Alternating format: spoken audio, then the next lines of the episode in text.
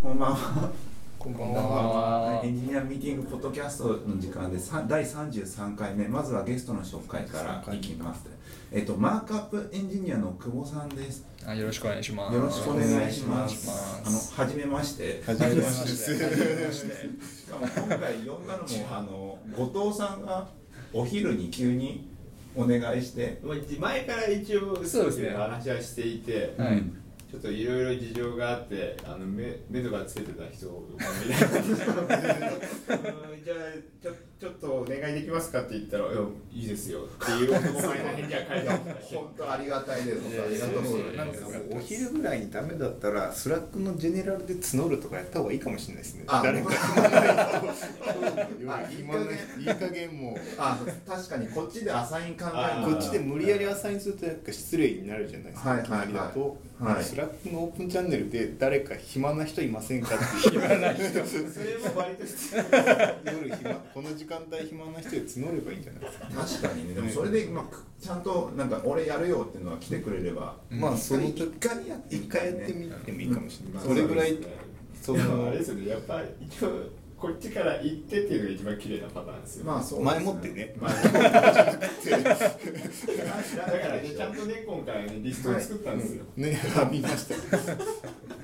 すごいなしっかりしてるなと思ってしっかりやらなきゃなって。うん、で久保さんマークアップエンジニアとしてなんですけども、はい。マークアップエンジニア歴ってどれくらいになるんですか、マークアップエンジニア歴は5年ぐらいですかね。結構長いですね。はい。ですねその間、えー、とどどんな最初ってこの業界に入ったきっかけってい入ったきっかけは一応あの専門学校に行ってて、はい。でグラフィックデザインの勉強してたんですよ。はい。でその,、えー、と会あのその、えー、と専門学校の講師に来てた人のところの会社に一応入社してデザイナーとして入社して、はい。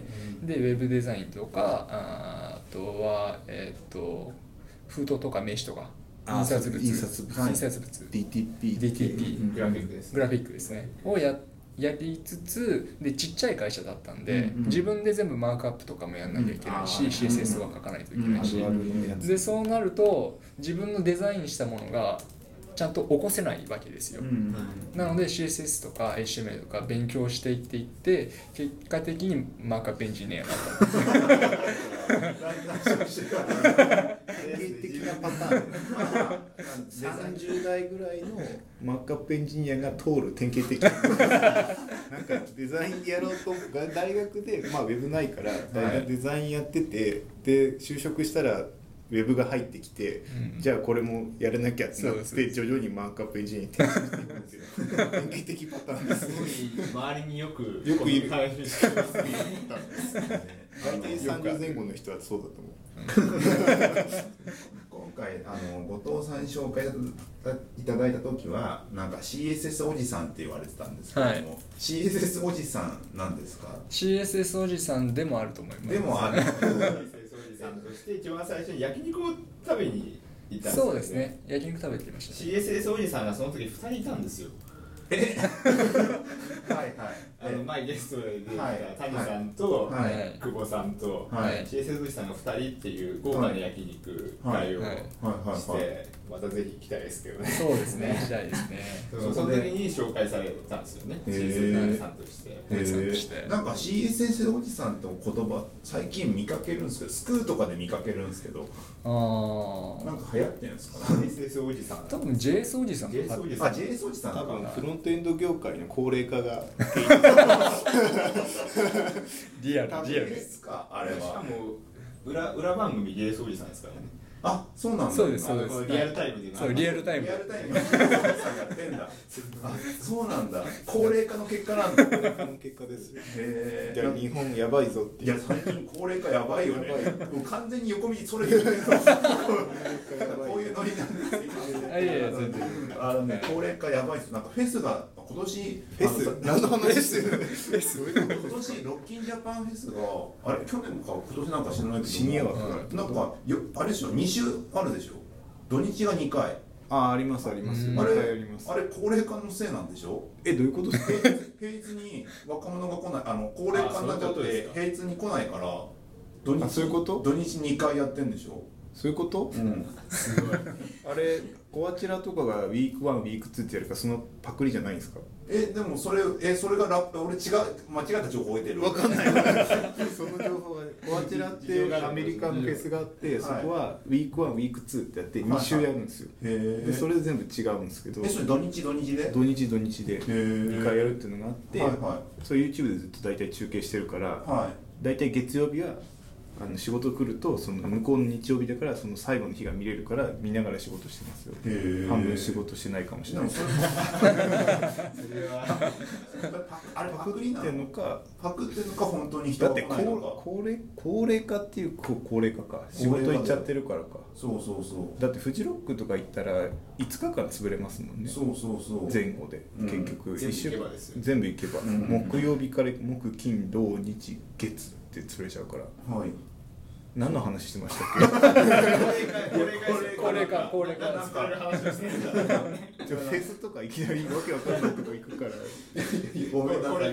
高齢化のを話したかった。いやでも高齢化やばいな。音楽にも高齢化が来てるなと思って、でもやっぱフロントエンドは特に高齢化が早いのかもしれない意外と。なんかその堅実なあれじゃないからん。流行にすごい左右されるじゃないですか。はい。だからそのせいでなんか特殊な技術を持った人がどんどんそこのそのその2年だけそのスキルを学んでそのまま高齢化しちゃうからこういう高齢化が起きだから今の若者はネイティブやるじゃないですか、はい。フロントとか。そういうことそうそう。だからトレンドです2年ぐらい前まではなんか HDB5 で頑張ってやるぞみたいな時代がまだあったのにやっぱネイティブの方がサクサクじゃねってなってきて結局みんななんかそうインタラクティブなものやろうとしたらネイティブに行っちゃうせいで層が薄くなった結果はいはい。CSS おじさんと JS おじさんが取り残されてあそれはあの取り残されてる。下が下が先細ないだから職人さんのだからフロントエンド段階世代が30前後にあるんですよ、はいはいはい30歳前後のところにフロントエンド段階世代みたいなのがあってそれがガーって上に来て今おじさんと呼ばれてる人たちになって。る、ね。ここはの部分だけこう残ってるからこう周りにこうくっついた若者たちが剥がれた結果。なれ剥がれたけどあんまり魅力的じゃなくなってきてるじゃない。じゃあやっぱ段階が引退するとやばい。ですやばい。日本と日本と一緒フロントの危機いいですね。だから過去の遺産の生産が始まるんですよ。まあでも戻ってくるんじゃないですかそしたら。いやわわかんない。いろんな言語でできるようになるみたいなトレンドがね結局ありますね局ネイティブになっちゃうかもしれないですよ。でもだからあれですウェブアッセンブリーが来るからそうもそうもはやフロントエンドじゃないっすもん。シンプルで書かなきゃいけないフロントエンド。で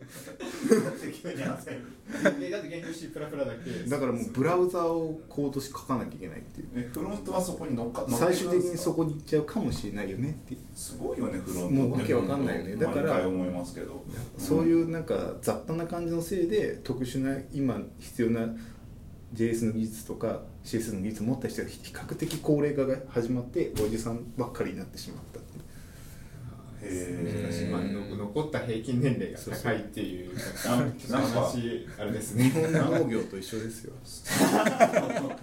最近僕の同世代とか上の世代の人とあのあ久しぶりに会ったりとかすると高齢化で参ったねみたいな。話ですよいやなんか市役所とかそういうとこですいやあの自分たちが年取って若い人入ってくるじゃないですか、若い人優秀なんですよやっぱ今の子たちって、ちゃんとデジタル慣れてるし、で好きでやってるような人たちばっかだから、この業界に入ってくる人たち、それ見て、うん自分たちも子供ももうたくい何人かいたりとか、まあなんか時間もないわけじゃないですか、で勉強する余裕もないけども新しいことやらなきゃいけなくて。だけど会社はどんどんそのスキルはどんどん高いのをなんか要求してくるようになってきていて、でなんかあのどんどん自分で勉強しなきゃいけないんだけどそれに脱落しかけてる人たちっていうのがいて。あえー。まあ現実問題そのリアルリアルに、うん年取るとやっぱり時間なくなってくるわけじゃない大ですか、崎さんの35歳定年説は体力の問題じゃないってやつですよね。時間が取れないくなんかそういうのがあってる中でフロントの人たちはその中でもなんか波に乗ってなんか生き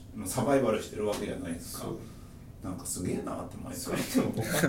いやあのねあの サーバー思って思ってるやつらの下を行けって言葉があるんですよ。まあどうし下のレイヤーに行くと食いっぱぐれないよっていう。そうそうそう。おこのさまあ、フロントの上の方から、まあ、サーバーあたりが DB とかなんかそっちの後ろ下の方インフラもっと下の方に行けば行くほどあの技術の進行ってうん着実になっていくからインフラもあのちょっと今ドッカーとかのせいでもバッサバッサやられてるじゃないですか。いやでもその意味でフロントに比べれば全然マシなんですよ全然マシだけどねマシでマシでなんかもうこの人のレイヤーでハードウェアとかに行けばそれはさそれはさ2ヶ月3ヶ月でなんかひっくり返ることはないですよなんか何かちょっと新しいフレームワークがあってなんかこれはいいぞって言ったらその次の年になんかいろんなリップが見えるとかそういうフレームワークがないわけですよないない、うそうそうそういう意味だと CSS っていう意味だとああそう。CSS はだから僕この2年ぐらいのなんか毎回の面談のその会社のね、はい。何のスキル伸ばすを CSS にしてて CSS はあと10年食っていけると思ってここだけ押さえていけばいけんじゃねえかと思ってて絶対変えれないから、うん、JS はいろんな置き換えが始まって、うん。なんかオルト JS みたいなやつでどんどんコンパイルできるようになっちゃって究極的になんかクロージャースクリプトみたいになっちゃえば、ん。もはや JS 書かなくていいじゃないですか。ほいほいでも CSS はずっと書かなきゃいけないんですよ。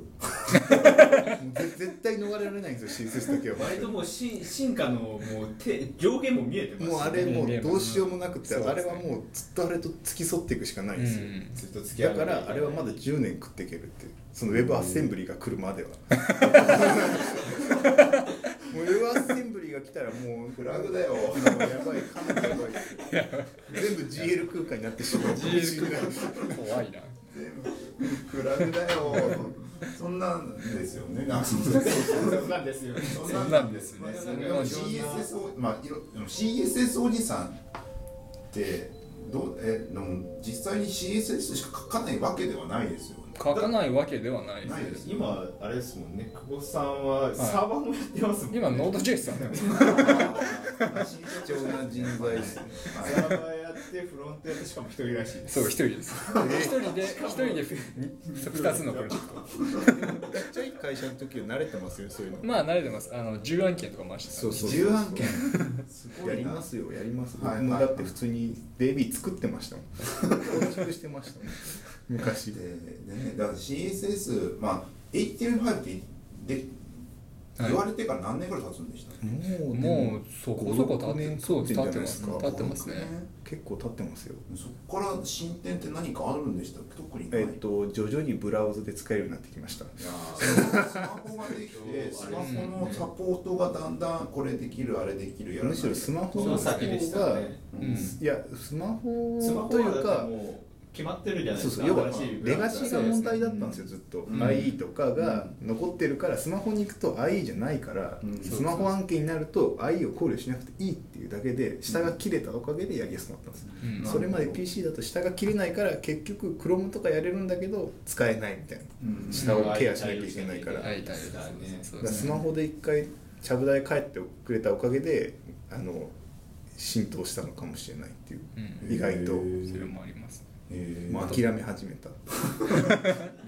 昔でも全然 CSS3 とかで使おうとしてでできないブラウザの方が多い全然アニメーションできないから、はい。こんなアニメーションの CSS でやってないっすもん全部 JS で書くみたいな。今今その CSS おじさんとしてのローロールマロードマップはい CSS おじさんロードマップでマークアップエンジニアマークアップエンジニアですよねうん。かっこ CSS おじさん。そしてロードマップとしたらどういうスキルセットがあるとあこいつできるってかなったりするんですか。スキルセットですか、うんとりあえず基本的なことを知ってるもうもうもうベタですけどでも、あの CSS とかだと、うん。基本的なこと知らない人めちゃめちゃ多いんですよ。そうですよね。例えこんなばプロパティこんなんあったのみたいな。そう。です。でプロパティの特性一つにしても、うん。書籍とかでもががっつりはぶられてて。そうです。あで例えばディスプレイプロパティってあるじゃないですか、はいはいみあの四角を、えー四角で例えば、えー、とブロック要素とかインラインに変える、あれも、えー、と四角成形モデルっていうのがあって、はいはい。そのレベルで通常フローの切り替えとか、あとは、えー、と不動化とか、うん。そこら辺まで基本的なことを知ってないとうん。きついかなっていう、あれ結局なんか CSS ってそのあのプロパティ一つで結局レンダーするところに絡むからうん。めっちゃ低レイヤーらしいんですよ。実はね。そうそうですもうすぐすぐあのレンダリングエンジンに行くから、はい。ドムとかそういうことじゃなくってみたいな。はいはい。なんかそれでレンダー方式が切り替わるみたいなのをしなんかチップレベルで動かすみたいなところに近いから、うん。なんか結構シビアなんだよっていう実はバグってる時とかもそれそうそうそう系のことが多いですそもんね。の直でレンダリングに行っちゃうからっていう、はいはいはい。久保さんってあの結構書籍を書いてい。るはいということですけど、今はい。話ありましたけど、なんだなんかやっぱ本のページ数って有限じゃないですか。そうですね。で今まあこれは大事だよっていうのをきちんと上から入れてるんですかね、それとも実際にははい。なんか 今省いてたって話なんですけども、このかっこいい以外これで作れる系ですよ。CSS だったら本って。だってプロパティの本作っても絶対売れないっすよ CSS れなんて。ですよ。それはあの、はい。出版社との相談です、売れるわけないじゃないですか。本当は本当に大事なものっていうのはやっぱあるんですあるんですあるんですよ。だけども売れる本とはまた違う。違う違うのとあと大体あの僕が受けるやつって、はい。大体初めから構成が決まってて、はい。でここの部分を書いてくださいって言われはいはいはいはい。なるほど。なのでなんかチップチップスではこれを作り方みたいな。そうこういうメニューの作り方。こういうメニューとかあと最近だと SAS とか、レスとか、はい。そこら辺の説明書いてくださいとか、あとえっ、となんだろう。Google がここ23年ですかね。はい。23年じゃなくてもっと前から多分対応してるあの構造化データとか、うんうんはいはいはいはい。スキーマオルグとか、うんあそこら辺とかも書いてくださいとか、スキーマとか今まさに僕やってる作業中がそこなんですけど 名前が難しすぎるんですよ。一個一個の名前が。スキーマなんだっけ？LP とかなんかそうそうそうそうスキーマ .org に乗っかってるここはい。のデータはこういう名前で決めてくれっていうのがあるんだけど英語として超むずくて覚えられないんですよ。そうなんだ。そうですへー。硬い感じの単語が使われてるから。そうですね。えじゃあさっきのその本の内容と違う、でも実際に覚えなきゃいけない順番が違うって時に、はい。どうやってすあの覚えていくもんなんですか？それは難しいんですよ。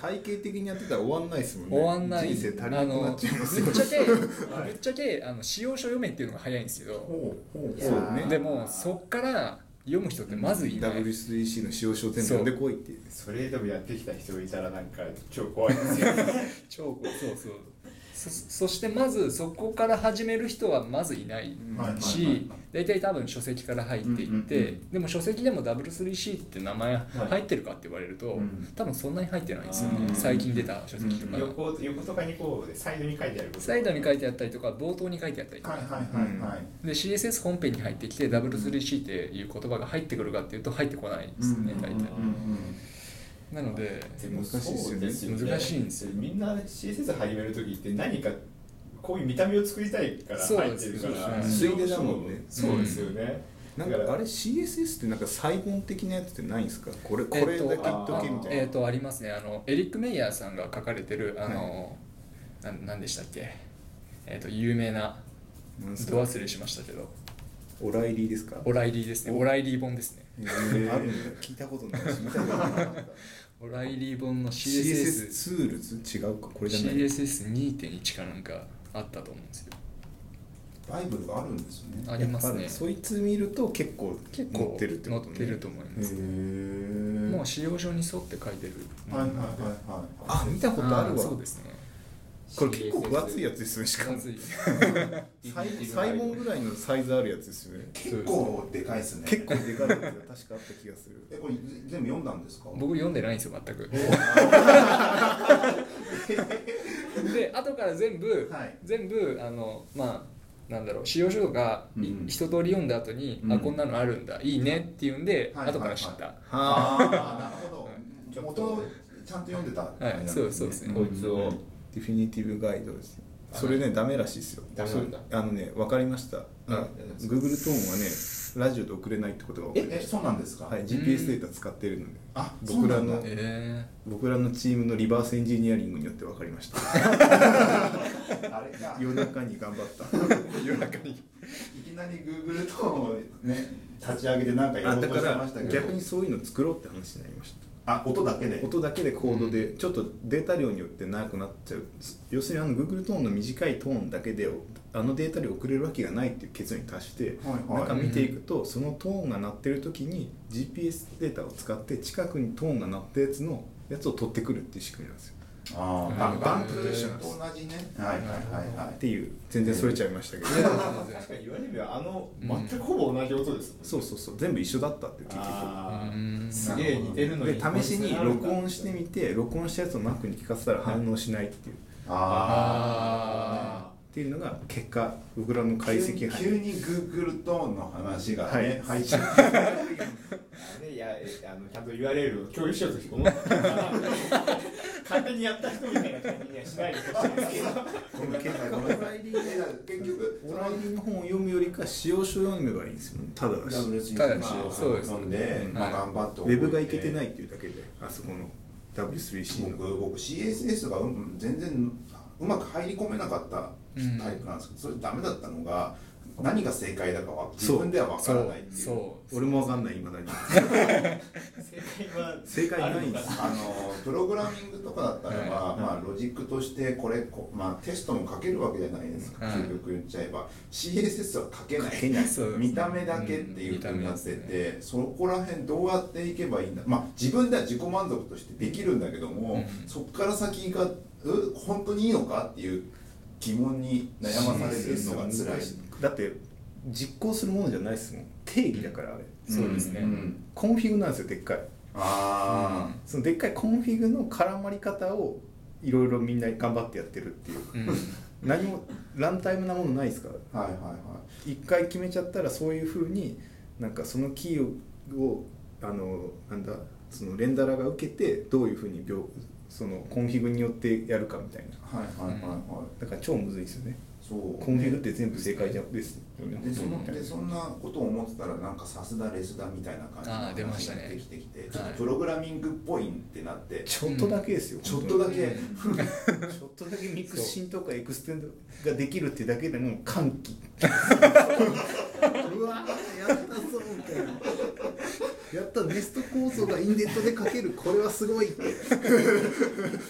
ちょっとねなっておーってなったよねあれね。そうなりましたね。うん。おーってなった時は使いすぎましたね。最初。使い方が分かんなかった。うん誰も教えてくれなかったから。そうそうそう。ですね。まあまあでもああそこら辺も結局もともとの CSS を吐き出すツールでしかないから、うん。結局はもともとの CSS がちゃんとできないと、うん。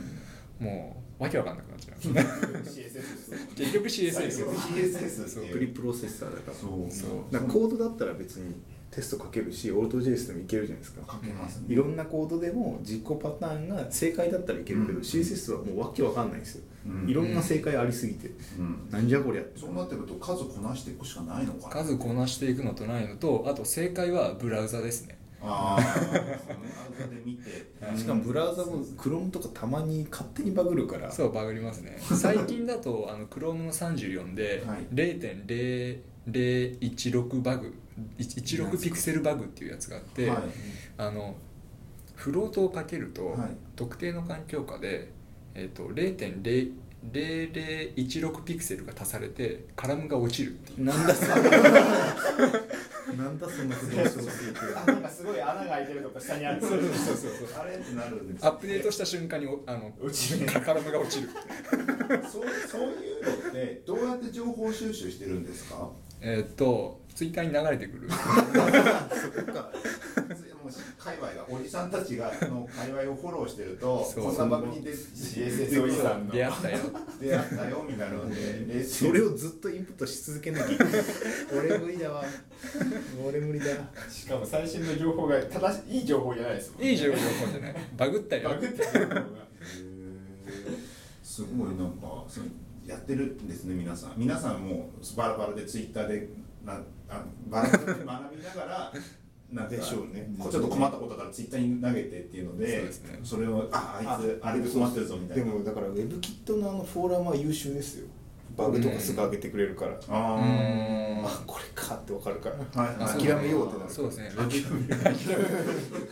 そうブラウザとかのあのなんかフォーラムとかも結構活かされてます。生かされてるそこは体系的に体系,、うん体系的じゃないけど上から探せるから。はいはいはいはい。もう英語必須ですね、まず。英語ないとダメですね、うん。へえブラウザとかもさえあれウェブキットとククロムタウンだブリンクです。ブリンクか？あいつのあいつでバグるんですよ。そうなんですよ。そうその0.016ピクセルバグはブリンクだけですね。ほってことはビバルディも起きるってことですね。ビバルディはえっ、と起きてないですね。あのオペラの方が起きてます。あオペラの。はい。へえお起きた原因とかはもう追求されてる？もう決まっててもう次のリリースとかで多分治るはず。今ってクロームってどれくらいのリリース間隔で？回ってるんですかどのぐらいだ1年に2回ぐらい大きいのがある気がする、うん。大きいのが2回ぐらい。うん。うん。この間42が大きいやつで今43がデベロップチそんな言ャンネルってるんだ、うん。なんかしれっと上がる。そうしれっとしれっと上がしれっると上がる でもそういう細かいところでここでこの問題があるこのバージョンではこの問題があるっていうのをもうはい。たどっあ覚え覚えてないのかな？どうなんだろうな？そうですね。ななんか感感的な感じではい。蓄積されてて、はい。なんで多分あの段階の世代じゃないですけど CSS のおじさんが。もう職人技そうです追いつけないじゃない新しい人来たら。そう。追いつけないですよあのあの頃のねバージョンでね。そう。そう起きてたんだよみたいな話を起きてたんだよ。無理無理無理。無理無理。実際にそれ見ないとリアルタイムで。だから無理っすよ。歴史ですよね。だから生田斗真か誰かがなんか10年後はトマトを作りたいって言った時に、うん。あの時の山口がじゃあ今から畑を耕せって言ったのと一緒ですよ。そんな本当やって作れるもんじゃないんだがっていう。そんな今からポットでマークアップやりたいっていうそんなもんじゃないんだぜ CSS なめんなみたいな。実際に今し普通に CSS やりたいっていう若者たち若者たちっていう若者たち。若者たちネイティブなのかな。フロントやりたいっていう人は結構まあいるっちゃいるでも JS とか多分なんかリガリアクトとか地形とか、うんまあ、エレクトロンとかはあるかもしれないけど、マークアップエンジニアでゴリゴリ俺行きますよってやつ嫌じゃないですかいたら。そいつすごいんだけどこいつはなんかめ面倒くさそうだぞそうなんですか。デザインから入ってる子とかは、でも今はもうネイティブですすよいやまあそうそうなんじゃないですけど。あでもでも自分のウェブサイトを持ちたいって思うじゃないですか。あの普通にあのデザインやってたりとか絵描いてる人とかでどうかな、うん。いや今の世代ーあるんじゃないですか。うん。なんとなくタンブラーとかで済んじゃうんじゃないうん。でそれで別にマークアップエンジニアにはなりたくないんだけどそのマークアップエンジニアになりたいと思ってるわけじゃないマークアップができたらいいなと思ってるデザイナーさんですか。らねいやそんないない気がする。なんかエンジニアじゃじゃデザイナーもキャリア的になんかそうそういう方じゃない進み方をしてる気がする。なんかもっとプロトタイピングとか,、うんなんかそういうフローとかを作っていくそっちにデザイナーをシフトしてって昔みたいに全部俺が作業するっていうのじゃない気がする、ね。うん。ちょっと専門的すぎて。うちの会社の新卒のデザイナーの子は割とマークアップ時間があれば覚えたい思考すごい強いじゃないですかいやでもそれいやろうマークアップ全部やるっていう人はまあ全部やるっていうか多分ねあんまこれからのデザイナーじゃない気がするっていうのがなんかりゅうちゃんとのやつの時ですよ、りゅうちゃんはなんか もうちゃんはじゃすごいハマってましたよちなみに一一人前になるにはどれくらいかかりますかね？いやでも使用書読めばすぐいけんじゃないですか。簡単ですよでも。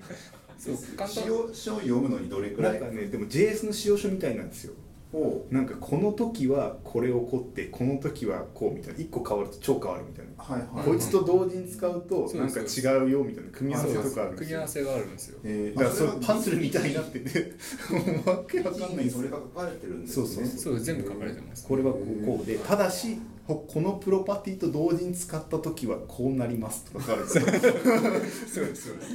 それ見ながらまあちょっと実際に試してみて。試してみて。あなるほど。なるほどふむふむみたいな感じ。絶対それ覚わんないよと思いながら。あれですよ。体系的に試験とかだったらいいですよ多分 CSS っていう科目があって。そうだから運転免許に超似てるかもあー免許改伝から入ったら。ここに横断歩道があってみたいな。ここの場所に止めていいですか？みたいなそういうのにかなり近い気がする。この場合は止めてはいけません。いやと俺らプログラムとしては止めれるから止めれるじゃない。全部止め方は一緒じゃないって言うんだけどそれを規定するのがやっぱ CSS みたいなコードのレベルで。いやダメなんですよそれじゃあ。みたいな。実際に現場にいる人ってこういうデザインがしたいんですってデザイナーから降ってきたやつをどうやるかってやって、あそれを覚えたのに CSS でどう書けばいいんだろうと思いながらうん。学ぶっていう人の方が多いですね。完全に。完全に多い完全に多い司法書から行くやつはやっぱ怖いっすよ。怖いやばいですやばい。意味がわからないこいつ。どどっちがまあどっちがいいかって言ったら本当は使用書から読め。る有名なんですけど、まあ、でもあの書いてること多分意味わかんないと思うんですよ、なんかうん。なんである程度下地を作ってから使用書読んで理解深めてまた戻ってうん。使用書読んでっていううん。繰り返しが一番はいはいはいスキルアップしやすいんじゃないかなと思うんですよね。フロントの人はやっぱなんかいきなり動くものとか触るものが作りたい欲求強いじゃないですか、うんまあそうティブの人もそうだけど、うん UI 寄りの人はうん。まず動かしてみたいになるから、うん。絶対使用書から来ないですよね、うん。先にだって言語仕様から来るやつ来たら怖いじゃないですか。探せると結構いるけどなんかこういう新しい言語作ってみてこれでなんかとりあえずなんかウェブアプリケーション作ってみようとかあるじゃないですか、はいはい。下から行くじゃないですかでもフロントは上からからこういうもの作りたいから何持ってくるみたいな、チョイスだから別のモチベーションがあったら別でしょうけど。普通だったらなんか数アウトプットを増やせっていうのに近いくなるじゃないですかフロントって、だからどうしても数勝負になっちゃってそそういう基本的なところを覚えるの大変になっちゃう大変なんですけども本当は大事っていうそこが中級になるかどうかの差なんですね。であともう一つあのブラウザの、えー、とユーザーエージェントスタイルシートってあるんですよ。ね。デフォルトのスタイルシート、デフォルあれを一通り覚えてるか。あれも。あ あれしんどいっす。ね特特に IE と Firefox がしんどいっすよね。全然違うんだもんバージョンも違うしあの辺無理だわ。もうまあ確かにそうですよね、はいすごいの頭に入れてやってんだそうですねそれそれも一応一応頭に入れててであのなんか簡単な LP とかだと、はい。もう、すえー、とリセットスタイルシート書かずはい。に直書きで全部僕やっちゃうんですよ。ほう。最小でやるんですそうそれはもう最小で。やばい。キーのマージンとか全部分かってる。そうそうそう。全部。リストのマージンとか。やばいやばい。それを頭に入れた上で、はい。もう全部レンダリングされてる。全部レンダリングにして。だなんであのノーマライズ CSS とかあの、はいはい流行ったじゃないですか、はい。あれが流行る前に僕はあの同じものを作ろうとしてて、はい。ほ一回あの全部のあの当時なんだったかな最新が iQ かな、iQ だったんですけど iQ から最新の他のブラウザのリセット CSS を全部調べて、うん。表にまとめて、うん。さあ作ろうと思ったらノーマライズ CSS が出て。あれこれ？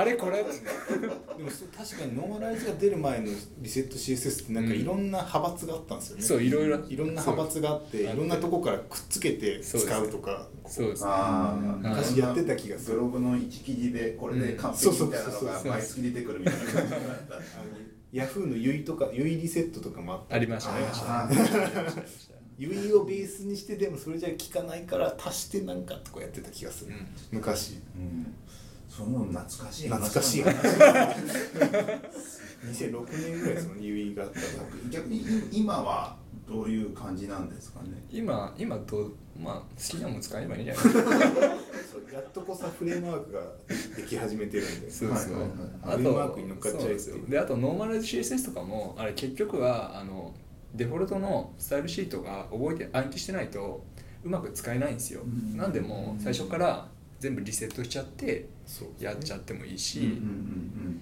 これリセットしないと無理派だもん。うん。そうそうそう。もうその人に合わせてうんはい。使えばいいんじゃないかなと思ってるんなでするほど。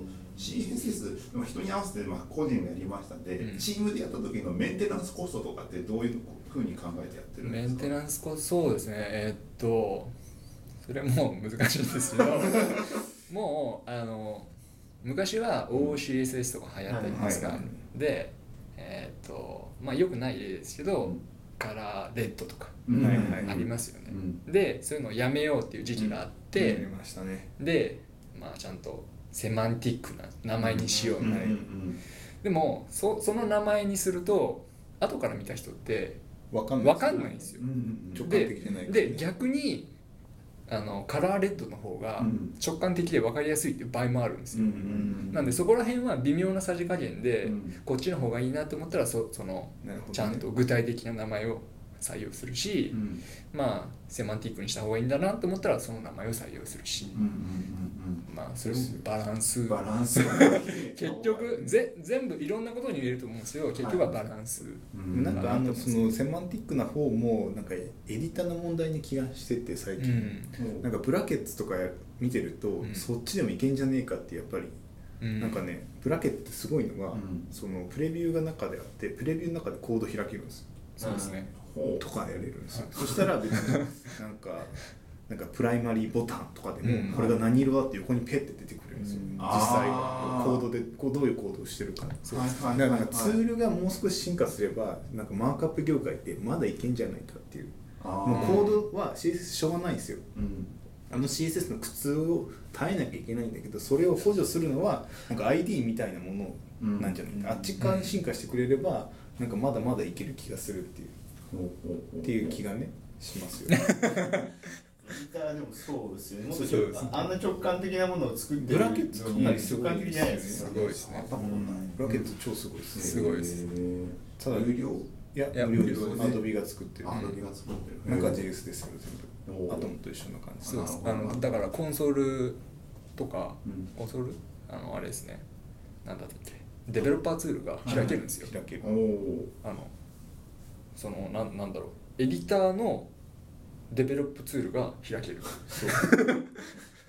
エディターのデベロップツールと今書いてるページのデベロップツール両方開ける開ける。その仕様なんです。よなんだなんだ。そのエディター自体も JS で書いてるしみたいうな。そですね。なるほどね。結構よくよくできてるというか、はいはいはいもうちょっとパフォーマンスが良くなれば、うん。全然普通に使えるやまあそこら辺とか ID の方もリッチになってきててもうそうそうそう。コードかなんだ単純に今までは確認が面倒くさかったけどももうリアルタイムでこれこの変えたらこうなるっていうのがはっきり分かってれば。そう。なんかこれからの CSS 書き方はなんかビームで書くんじゃない気がする。エディターでねタイプするもんじゃなくて、はい。なんかもうちょいなんかインターフェースビルダー的に進化していくべきなんじゃないかって気がなんとなく。あっちの方の方がいいいい気がするな。結局設定値を変えてるだけだから、その書き出されるコードって今要はプリプロセッサーで楽に人間的に書いてるけどそどうせプリプロセッサー使うんだったらインターフェースビルダーでも一緒じゃんっていう。書き出されるものが最初に CSS だったらよくって間はまだ手でコード書いてるコードとして書いてるじゃないですか。うはいはい。はい書かなくてもインターフェースビルダー的なものでペチペチペチペチやればいいんじゃないかっていうなんかドリームウィーバーそうそうだからあっち側に進化するべきなんじゃないかって気がするよねアドビっぽいなんかホームページビルダーっぽい。たくさんたくさありそうな感じがあるっぽい。そういうのも綺麗になってるなんか結局ね。プリプロセッサーとポストプロセッサーは後で走るから。でも最近も改良たくさんあるサイト ありました。ねそこにそこにああそこに来た。すげえ持っ方が綺麗すぎる。あの今日がえっといつだ？6月25なんですけど。も、はいありましたね。あの最まあ久しぶりのあのちょっと炎上事件、はい。事件というか、まあ事件ですよ。あ れは事件です。あのニトリのサイトがニトリのリニューアル失敗ってやつ、うんリニューアル失敗ですね。あってなんか 普通にまあ失敗しましたでリニューアルしましたで終わると思ったら誰かがソースコード見ちゃいましたね。でなんかその面白いのがあのあの人がさらに叩かれてるっていう。そのニトリを叩いてるはずなのに、うん。お前は SIR のことを何も分かってないって構図が叩かれててその構図がいろんなものをはらんでるんですよ。だから普通のあのなんだろうあの良識のあるはい。普通のエンジニアだったらこんなコードはおかしいと思うんですよ。はいはいはい。でもあの SIR っていうとなんか特殊ななんか檻にいる人たちにとったらいやそうでもないんだよっていうなんかいろんな人間模様があの中でぐんぐる渦巻いてて大変だなこれは。なんかあの採用募集のやつもハックに上がったりしてありましたますからねね。えっとそうそう。Java エンジニアって書いてました。Java オしたねラクルエンジニアは12人、うん。セイントセイヤですよ。ゴールドセイント12人。ゴールドセイント12人いてもどうしようもないいやなんか大変だったんですね。大変ですっていう感じのニトリのやつが。ていうかそれがなんかあれ時系列で読むとうん6月5日にうん。あれ募集開始してるんですよ。急募で。ほう急をかなり急ですね。だって17日リリースしてるんですよ。うん。残り13日。残り13日で募集かけて どうにかなるもんなのかっていうぐらい多分現場は切羽詰まってたんだとまあそうでしょうね。多分そうでしょ後半だからいろんな人があの飛んでいったりはいなんかいろいろあってこうチームが少なくなっていくんだけどでも締め切りは絶対にずらせないからはいはいそれで多分お金で解決しようっていう。はい。はいそれでバンっていってる。まあ解決はできなかった。できなかった。た 逆になんか逆にうまくやれば逆に先に炎上しとけば来たかもしれない。だからこの間もなんか夜話してたんですけど今こそその募集かけてるのに行くべきでエンジニアエンジニアとして名を挙げるんだったら、はもうずっと英雄として語り継がれるじゃん。いやうまくいけばね。あのうまくいけば。東北の北海道のニトリの戦いっていうのに参加した傭兵ですよ。あ光の戦士ね。そうそう。どこ行ってもああの戦いに参加したすごいっていうノルマンディー上陸作戦みたいなもんどこ行ってもあいつは英雄だぞって言われるんですよ。まあなあれでやっぱ中の外の人からすると中の知見を知りたいみたいな話とかよくありますもんね。そうそうそうそれが出てくるとああんな大変だったんだみたいになるから、うん確かにそこに入ったらいいじゃいいかもしれないけど行く勇気は僕にはないよ。ベルセルクみたいなもんですよ。鷹の段をやめてみたいな。傭兵としていろんな戦いに行くんだみたいないやーでもなんか皆さんなんかその外に出てる行動を見るだけでさまざまなおストーリーを想像するのす。ごいなって。超面白いですよ見てて。例えばなんかね道場使ってたりね。イア してますもんね。これは多分なんかねあー J クリ使えなかったんですよあー。SIR が決めちゃうからそういうとこ上の方がね。はいはいはい。上の方がこの JS フレームワークを使えって言われたらもう、はい。い、や道場今時道場ですかって思いながら下のコーダーさんたちは道場を使って頑張ってやるんですよ。なんかインクルードのところがなんか違うボディの中になんかスクリプトタグがどうこうとなかったそうそう。ねそれもねうんあるんですよ。要はこのこの div から上は別の会社が作ってるんですよ。もっと上流の。はい。でこの下の方のコンポーネントはをしかいじれないんですよ。はい。でもどうしても上のコードがクソだってなったらここでリセットするしかないんですよ。僕らが権限があるのはこの div からこの div の中でしか書けないんですよ。ラジオだからね。だからもうそこにリセット入れるしかないんですよ、うんはいはいはいはいしかもなんかあれですよインクルードとかじゃないですよきっと、もうコピペで貼ってると思うんですよ。あのソースコード読んじゃダメだから外部から。読むファイルはどれとどれとどれってもうヘッダーのとこを決められてるんですよ全部。はいはいはいはい。でそれを追加するだけ追加したいって言っただけで部長決済を取ってきますとかなってそれが部長決済役員決済行ってみたいな感じで2週間3週間遅れちゃうんですよ。リセット CSS をインクルードしたしたいだけなのにそうですね。めっちゃインラインにこう入ってますからね今もそういう現場ってあるんですか？ありますよきっと、うんあると思いますよ。でそれがこの結果かもしれない。この結果かもしれない。あのこの結果かもしれない。ルでしかないですけどなんか SIR の Java 屋さんとかの考え方をすするとその自分より下は上に影響がないよねっていう考え方で作れるじゃないですか、はいはい。ここは読んでくるだけだからここだけ、うん。ここのスコープにとどまるよねって考え方なんだけど、フロントエンドでそうじゃないのにその仕組み適用されるんですよ、う。んだから下からリセットできたりグローバル汚染したりできるよねって余裕で。はいはいはい。だからあのここだけで頑張っちゃうからこうなっちゃうんですよね。どうにかしないと。もうダメって分かってればいいじゃないですか。そこのそこから上が汚染できないっていう。最初から言語の仕組み的にもうスコープは区切られちゃっててそしたらもう倫理通すしかないんですよ。はいはいはい。でもできちゃうせいでこんな悲しい行動を見なきゃいけなくなってくるあれなんですよね。あの予測したがるとこうなるよねっていうのが最近なんかプロジェクトマネジメント系ではあってうん結局予測したがるわけでいつまでにできるって予測をちゃんと遂行したいからそれに合わせスケジュールが決まったりとかん。権限が決まったりとか全部決まって。予算とかね。そうそうそう。予算も決まってなんで予測を諦めればやめればきっとこういう不幸は起きない気はしてる。んですよあれなんですよ。予測したがるのはいいんだけど誰も指揮を取らないんですよ。それが一番問題で あのなんかフレームワークの流れでコントロールさせようとしてるんですよ。はい。だからウォーターフォール予測だけしてこの地点だけ決めてでもその行き筋を誰もコントロール実はしてなくて、はい。落ちていくだけなんだけど、はい。結果なんか違うところに落ちちゃいました。っ てあるよそしたらあどうする？戻るかみたいになるけど、そういうのをちゃんと指揮する人が誰もいないんですよねああいうところって。ああその自分の見てる範囲だけしかコントロールしないから。ら本当は予測する方も予測方でここまで行きますってちゃんとここの舵取りあのそうそうだから最初から最後の。進んでる方向を誰か上から見てるやつちゃんといれば、うん。回ってきてるよ回ってきてるよ戻してねってなるじゃないですか、はい。そうじゃないんですよ。だからそのその段差の部分しかコントロールしないんですよ。だからこうダンって降りるじゃないですか。この段差がちょっと斜めに次の段差落ちちゃったらどんどん斜めになってくるじゃないですか、あウォーターフォールのそう。そう。それってここで見たらうん。ちゃんとまっすぐ一応落ちたぞって分かるのに、はい。上から見たらすげえ曲がってるんだけどそれが誰も気づかなくて、うん。下の方行くとその差が広がっていって下の方で待ち構えたやつがなんかあっちから落ちてきたか。らあれ違う。なんかその時初めて違いが分かってじゃあその違いのズレはどこからなんだろうって遡っていくとすごい段の上だったっていうのがよくあるパターン。半年前に。半年前のここの時点の決済でずっとずれちゃったんだよっていう。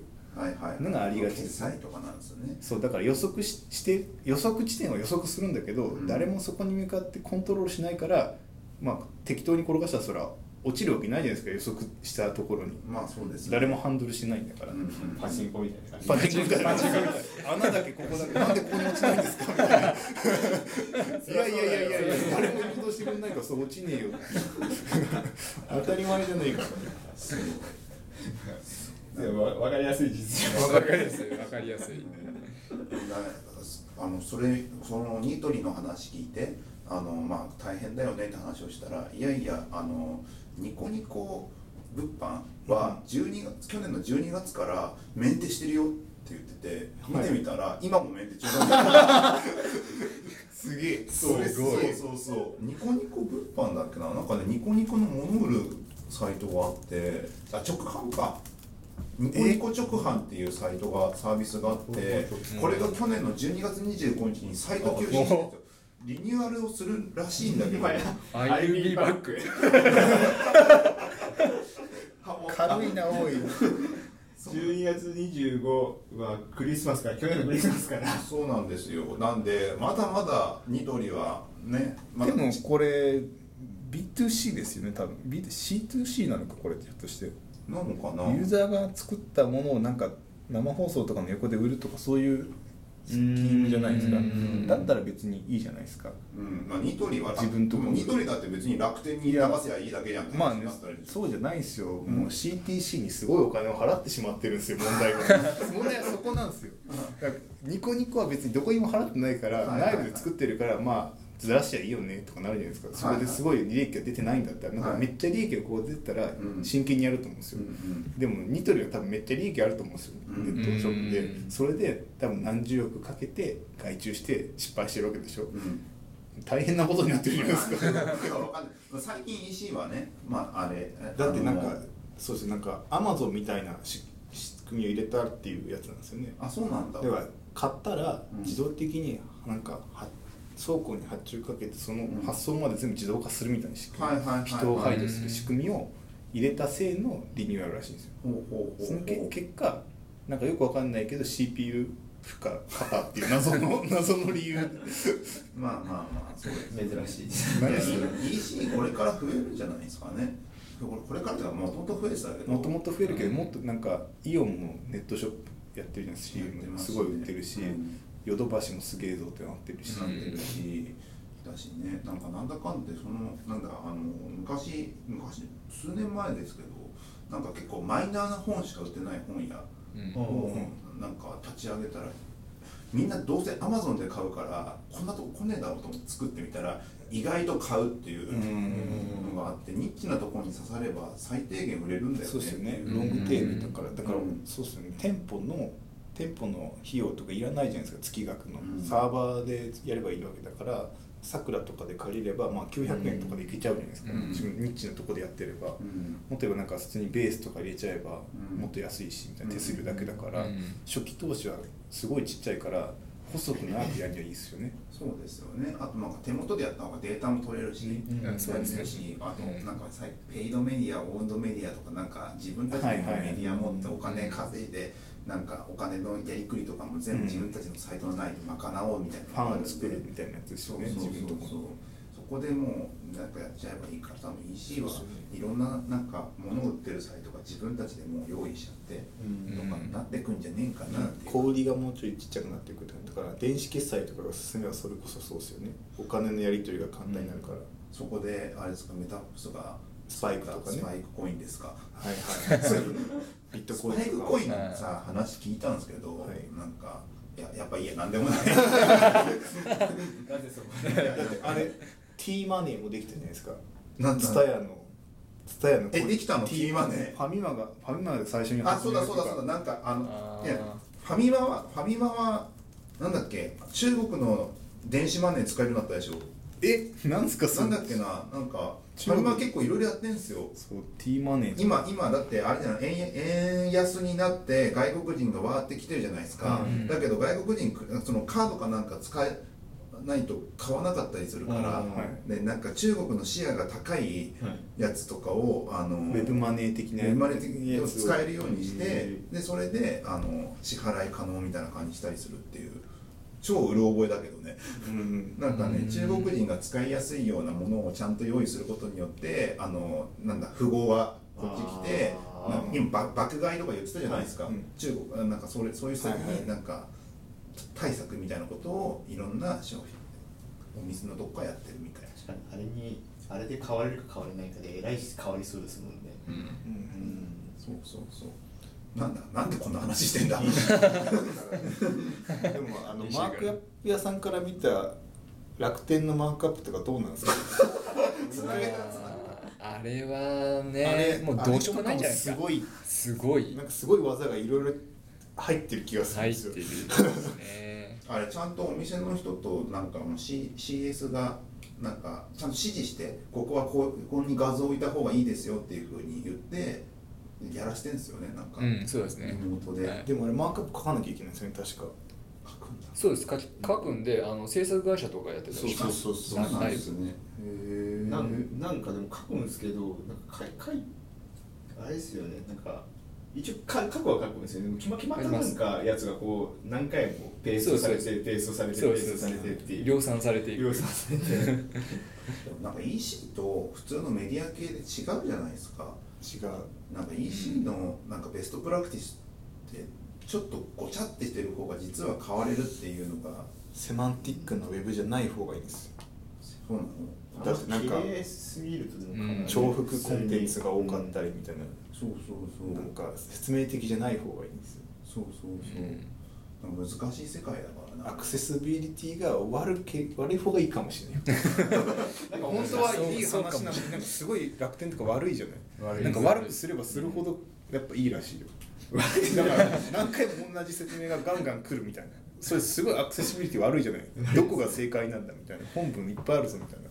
なんか色がある一番最後までいかないと押せないやつみたいな感じでなんかあれですよねちょっと変わったやつが何回もこう入ってくる。そうそうだからいくつもプライマリーボタンが。あるどれどれ？みたいな結局押さないのに最後の最後まで見てしまうみたいな。逆にそうですね楽天とかがすげえアクセシビリティ対応したページ使ってなんかハンディキャップある人に向かって独占的にやっちゃえばいいんですかね。アマゾンとかそうなってるんですかねだってウェブアクセシビリティって基本そうじゃないですか。なんか音でも全部ナビゲーションがいけるようになってるはずだから。一応 Amazon にはあのあアクセシビリティのやつであるんですよ。ページが。えその人そペれ専用？いや専用じゃないんですけど、あのボイスオーバーとかこういう感じで対応してますってあるんですけど、はい。そんな対応してないです。あるにはあるんです。あるに書かれてはいるんですよ。そここそブルーオーシャンじゃないですいやかだってアマゾンはなんかそっちよりもむしろなんかボタンを押してなんかなんか冷蔵庫の食べ物とか頼めるやつあるじゃないですか今。ああなんでダッシダッシュでしたっけ？ュアマゾンダッシュ。うん。なんかちょっとしゃ喋るんだ喋らん喋るやつじゃない方ボタンだけのやつがダッシュです。ダッシュ。なん。かボタンポチッと普段買買ってる日用品をもう注文したことになってか勝手に持ってきてくれるっていう。あああっちの方行っちゃうんじゃないのかなって。だからウェブアクセシビリティじゃなくてじゃなくて。リアルワールドアクセシビリティになっちゃうみたいな。そう。まあ確かにねそれがもう全部そのリアルワールドアクセシビリティがでも網羅された後にはやっぱでも来るんじゃないですか。ウェブが？ウェブがアクセシビリティがっていういやウェブも単純な単純なアクセシビリティとしてどんな人でもアクセスできるようにならないといけないじゃないですか。いやいやいらないんじゃない？かな。だって決まった人しかそのリアルリアルワールドアクセシビリティにアクセスできなかったら嫌じゃないいやですか。決まった人じゃなくてあれあれは多分アマゾン的にはばらまくんですよ。そう。だから広告と一緒で、もうなんかばらまいたり実潜在カッターそれについていくんですよ。うんうんそれに次からそれを押すだけみたいな、うん。ただで。勝手にもういっぱい入ってくる仕組みを作ってるんですよ。一回買うともうダッシュがいっぱい家に10個も溜まっていっちゃって、うん押してあの水道管のトラブルの時に電話の磁石いっぱいもらうじゃないですか。あれと同じ感覚ですよ。あれすげえいっぱい溜まるじゃないですか。ああいうかあれでももらもなんかも持っちゃうじゃないですか。一応何かの時のためにつけとこうみたいな、うんあの感じで入り込んでいくんだと。思ういやだからそれもあれじゃないですか。だってなんかそういう消費行動をする人たちばっかりじゃないじゃないですか。いやでもいやでもがななる最近さ、うちのき近所の図書館がリニューアルしたんだけどさ、あのー全部本になんか1か月ぐらい休止休館してたからそんなにして何リニューアルしてんだと思ったら いやいやしたと思ったら全部の本にチップ入れてたみたいで。あああありますよ。伊藤木とかがやってるやつですそうねそうそう。それであのレンタルする時も機械かなんかの下に置いたら勝手に本を判断されて、うんそれでなんか買うあのボタンを押したら貸し出しとかしてこれ2週間後返してねっていうのがレシートできておしまいっていう、うん。あの人がいない感じの図書館になってて、あもうこういうふうのが当たり前になってくんだと思ったんだけどアマゾンのやつだって商品のどっかにチップ1個入っててそのダッシュかなんかでペタって貼ってそれがもうその商品って識別できるようなものがあっちゃえば、うん。もうそれでそのボタンを押した瞬間に買えるわけですよ、うん。w i f i とかつながってもうそれでいいじゃんウェブ見る必要ないじゃん、見る必要ない。もう実物見てるからね。そう、うんこれ次回もこれってリピートするだけだから。そうそうそう。リピートするがですよねでもリピートをするんじゃない？よかったら。いらなかったらしなくていいし また次のやつを買いに行けばいいわけでしょ？どうせ洗剤はいるんだからこ今回前回にあんま良くなかったから今回どれ買おうかなってなるじゃないですかその場で。いやでもそうだけどリピートリピートする人だけをターゲットにしてるわけじゃないじゃないですか。だからプロモーションはあると思うんですけどプロモーション別にウェブ頑張らなくてもよくないですか？テレビとかアプリとかそういうところに行くんじゃないですか。だからウェブ作んなくてもいいくなる、作んなくてもよくはならないと思うけどな。次を買わせるっていう。そうそうそうその最初のなんだっけなんかあるじゃないですかマーケティングのなんか項目でなんか最初気づいて買わせてから、うん。多分消耗品だから継続して買わせるっていうのが多分他と違ってあるんですよきっと。うん。だから石鹸とかシャンプーとかだったら次に買わせるためにどうすればいいかって言ったら。どこにフックを持っていくかって日常の中にウェブないじゃないですか。だからウェブ見てあ石鹸がない石鹸買わなきゃっていう消費行動じゃなくてお風呂入ってて石鹸ないから石鹸欲しいなと思ったらおもむろにここ押せるんでしょ、うん。それこっち押すでしょピッてそうでそれのやで考えた結果が詰め替え用でしょ？そうそうそうそう。詰め替え用があるからあれはもう次同じ商品買えやみたいな感じしかもちょっと100円ぐらい安いみたいな。あんなケース100円もしないでしょみたいなつまりあれはもともとのケース入りが高いんですよね。あケース入りは高く設定しておいてリピートさせるために次のやつは普通の値段になってるっていう。うん。差をつけてるそれをそれは別それはいいんですけどね。え？ダッなんなのダッシュの使い方の妄想話をしてるのになんかそれを全否定して「いや俺はウェブ見て買うけどね」なんだよ。そういうわけじゃないけど別にウェブはなくならないんじゃないですか？ウェブはなくなるなくなるって一言も言ってない。なくならないけど役割がどんどんちっちゃくなってくる。ちっちゃく今はなんかウェブだウェブだ。もうちょっと変わってきてると思う、うん。スマホが出てきたせいでスマホが出てくる前ってやっぱウェブだウェブだの時代だったっていう。だからその JS おじさんとか CSS おじさんがその生き生きしてたのはちょっとスマホ前ぐらいなんですよ。実はね。スマホになってくるとやっぱフィールドが一気に狭くなるから。そこからネイティブが来ちゃったりしたせいであの要はその浮きそこでっかいキャンバスがなくなっちゃったせいで若者が魅力を感じなくなりあのフロントエンドエンジニアが減り高齢化が始まった。え でもそういうことはない。よだって今もうねこれ。の方がねって感じ。もうね高齢化なんですよ。高齢化です。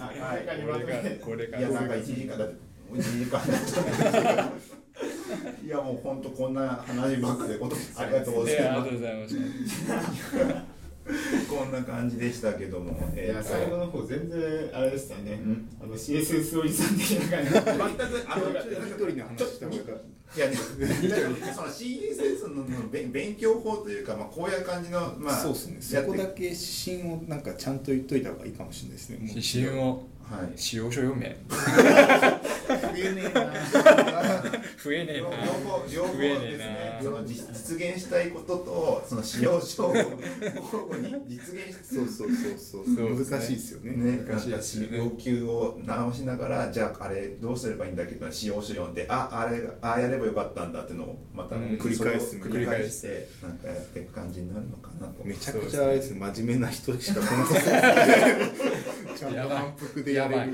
人しかそんな感じでした使用か書読んでる人がデザインセンスもあったら最強ですけどね。だってそれやってる人って車を運転しててあ今日違反しちゃったかもそういや何だったっけ？ってこう教習所を見るみたいなことでしょ？あ合ってるとかそうそんなやつ見たことねえって。それで、まあまあそうそうそういうイメージ。でねまあ大変ですな、うん大変です。マークアップエンジニアの印象がちょっと変わる。ぜひこの回は聞いた方がいい はい、ありがとうございました。えっ、と、ありがとうございました聞いてくれた皆さん、ありがとうございました。えっ、と、あの、こ今。Facebook の フィードの中で いいねされるされないですごい再生数が変わるんでここまで聞いてくれた皆さんいいねしてくれると大変助かります。ありがたいです。ということで池袋ホームの人は頑張っていいねしてもらえるとね。あの影響力がちょっと違います違からうよね、はい。池袋ホームで頑張ってもらって、はい。というわけであの1時間ありがとうございました。ありがとうございましありがとうございたました。ありがとうございました